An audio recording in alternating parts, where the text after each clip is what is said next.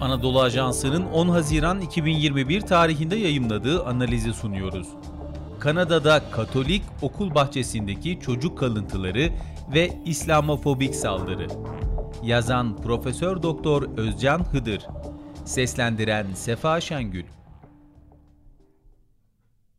Dünyanın en yaşanabilir ülkelerinden biri olarak gösterilen Kanada'nın British Columbia eyaletinde 1969 yılına kadar faaliyet gösteren Katoliklere ait Kamloops Kızılderili Yatılı Kilise Okulu'nun bahçesinde bulunan 215 çocuğun cesetlerinin kalıntıları bütün dünyada infiale sebep oldu.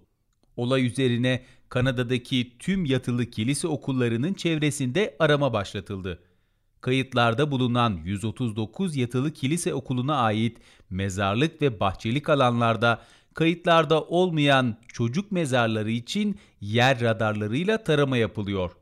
Alberta eyaletindeki yatılı kilise okullarında da kayıtlara geçmemiş 821 çocuk ölümü olduğu da medyada yer alan bilgiler arasında.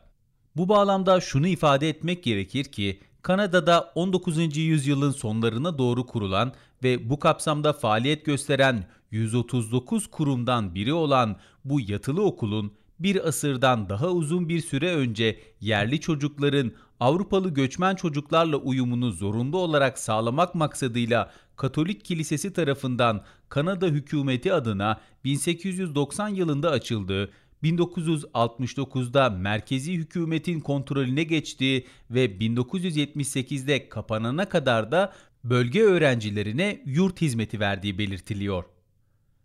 Bu meyanda Kanada'da 1874'ten bu yana 150 bin yerli çocuk beyazlara entegre aslında asimile edilmek için zorla ailesinden, kültürlerinden yoksun bırakılıp kilise evlerine yerleştirildi. Ayrıca bu çocuklardan birçoğunun fiziksel, cinsel istismara ve tecavüze maruz kaldığı, yetersiz beslendikleri ve bazılarınınsa üzerlerinde yapılan tıbbi deneylerde hayatlarını kaybettikleri belirtiliyor. Ülke genelindeki 139 yatılı kilise okulunun neredeyse tamamı Kanada hükümeti adına Katolik Kilisesi tarafından yönetiliyordu. Gerçekte bu okullara giden toplam çocuk sayısının kaç olduğu ve kaçının söz konusu şekillerde öldüğünün belirlenmesinin zor olduğu belirtiliyor. Ruhbanlık kurumu tartışılıyor.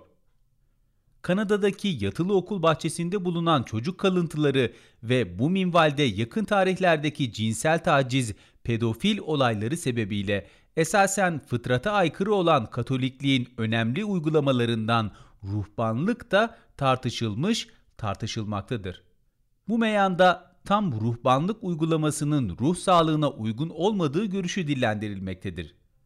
Örneğin Augsburglu papaz Walter Mixa pedofili olaylarından kilisenin ve din adamlarının değil, cinsel yozlaşma ve ruhbanlık kurumunun sorumlu olduğunu söylemiştir.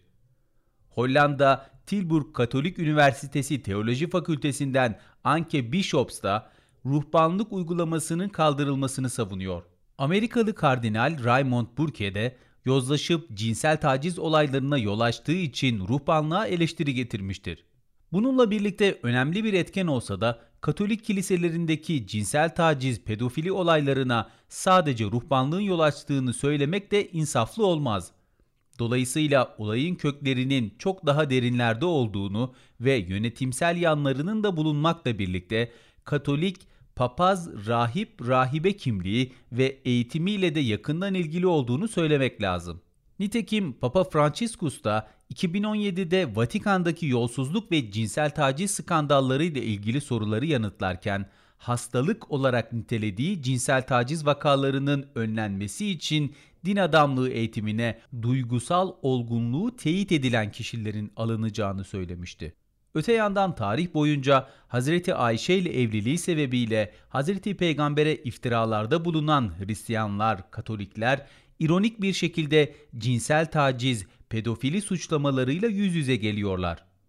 Bu meyanda vurgulanması gereken bir diğer husussa İslam ülkeleri ve Müslümanlar söz konusu olduğunda bu tür olaylar karşısında insan hakları örgütleri başta olmak üzere uluslararası kurumları hemen harekete geçiren Batı ülkeleri konu Yahudi Hristiyanları ilgilendirdiğinde bu olayları genelde kapatmanın gayreti içinde olmalarıdır.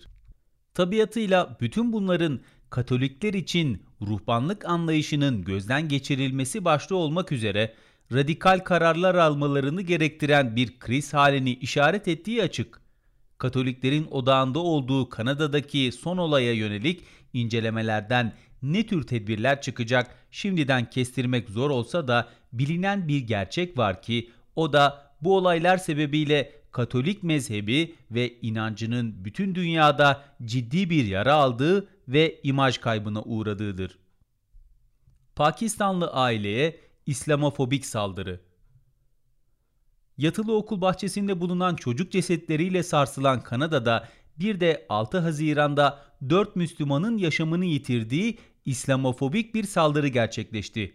Bir minibüs şoförünün aracını kaldırımdaki Müslüman bir ailenin üzerine sürmesi sonucu biri 15 yaşında olmak üzere 4 kişi öldü, 9 yaşındaki bir erkek çocuğu da ağır yaralandı.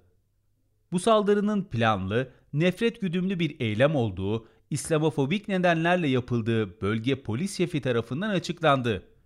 Irkçı İslam düşmanı saldırganın yakalandığı olay üzerine Kanada Başbakanı Justin Trudeau da Müslümanların yanında olduğunu, İslamofobinin toplumlarında yeri olmadığını, bu nefretin sinsi, alçakça olduğunu ve durdurulması gerektiğini bildiren bir açıklama yaptı.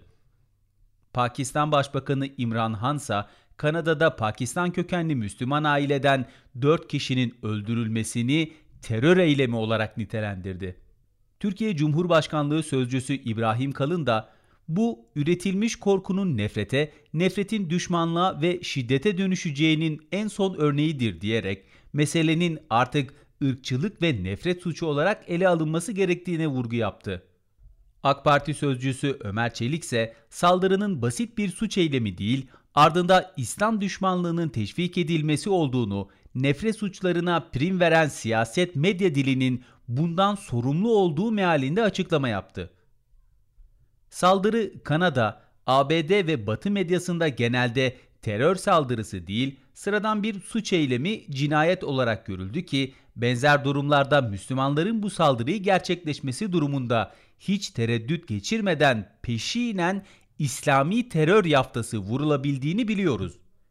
Esasen olayın kurbanı Pakistan kökenli 5 kişilik bir aile ise de onlara yönelen bu terörist şiddetin hedefi ülke toplum olarak bütün Kanada'dır.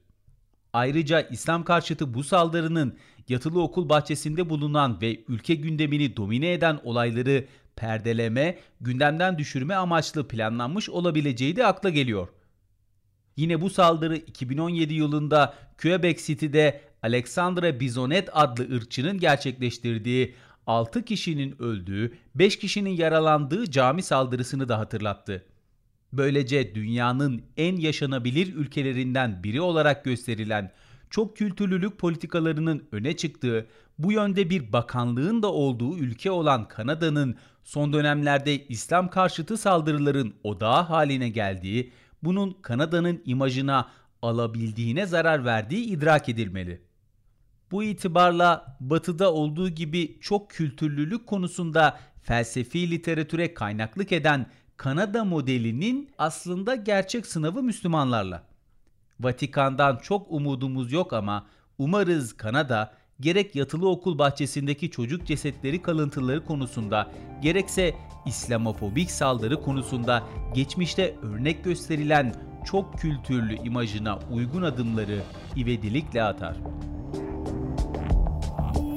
Spotify, SoundCloud, Apple Podcast ve diğer uygulamalar.